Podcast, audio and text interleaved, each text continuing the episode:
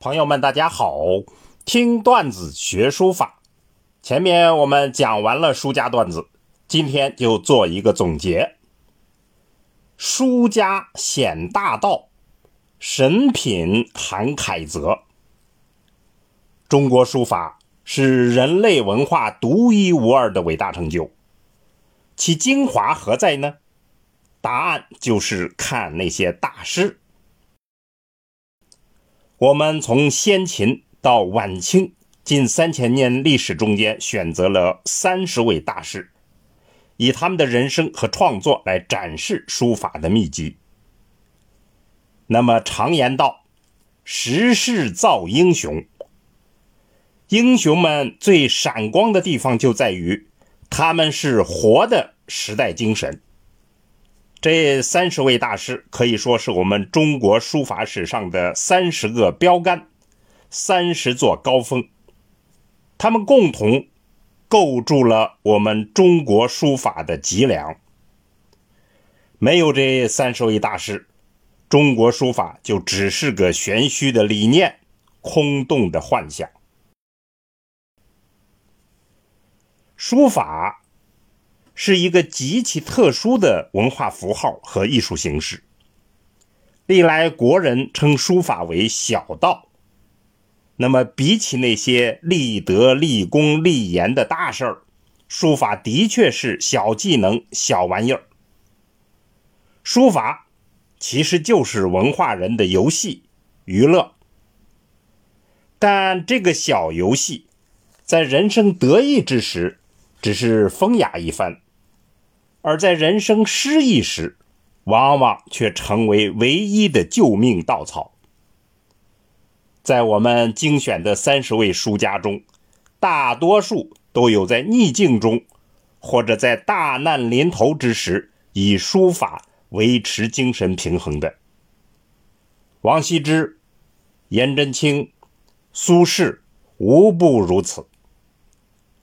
在这个意义上讲，书法就是中国人精神的秘密武器。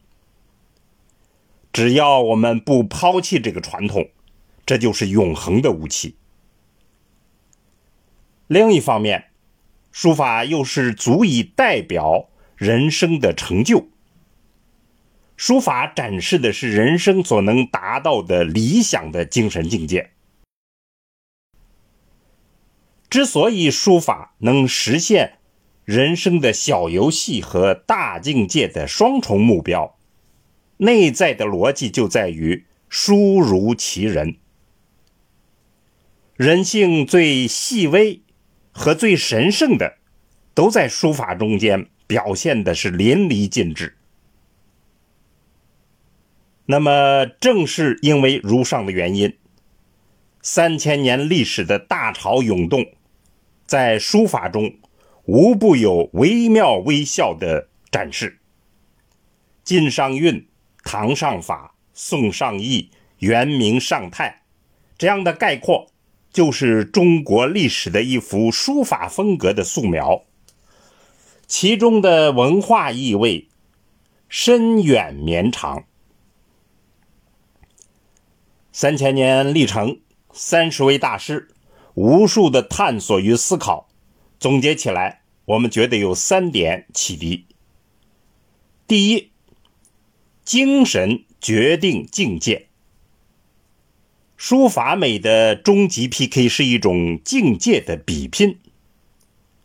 书之境界是人之境界的外化，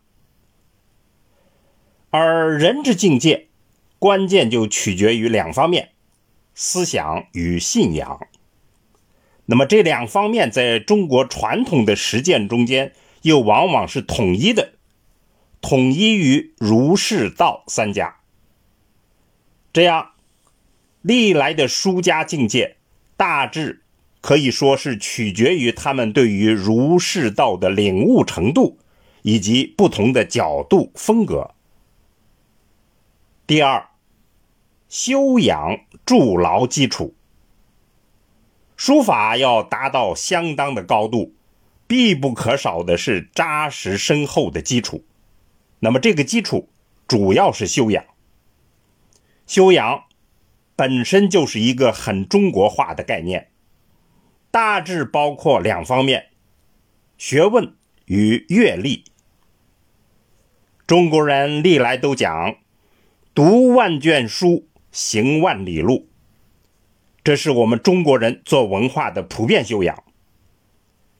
在我们所介绍的三十位大师中间，没有一位不是以修养为基础，其间的差别主要是修养的深厚程度和不同的结构差异而已。第三，功力铸就成果。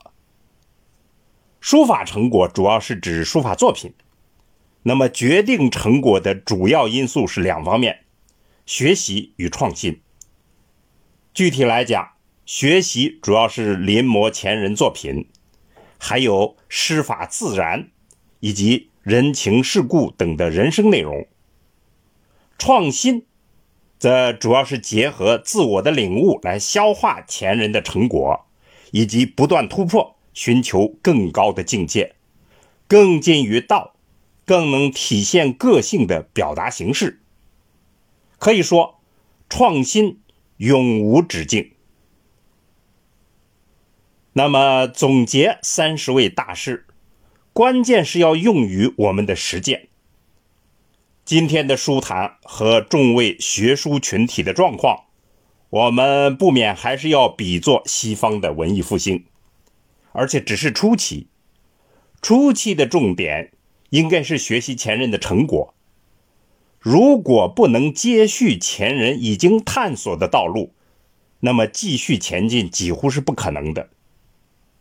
当然，学习前人、消化他们的成果本身也就是创新，但最终我们的使命还是要走自己的路，走当今的路，这是书道之必然，也是人生之必然。书家段子讲到此就结束了，我们的书法史说系列转入下一个重大话题，那就是碑帖段子。欢迎朋友们一起继续探索，听段子学书法。我们下次再见。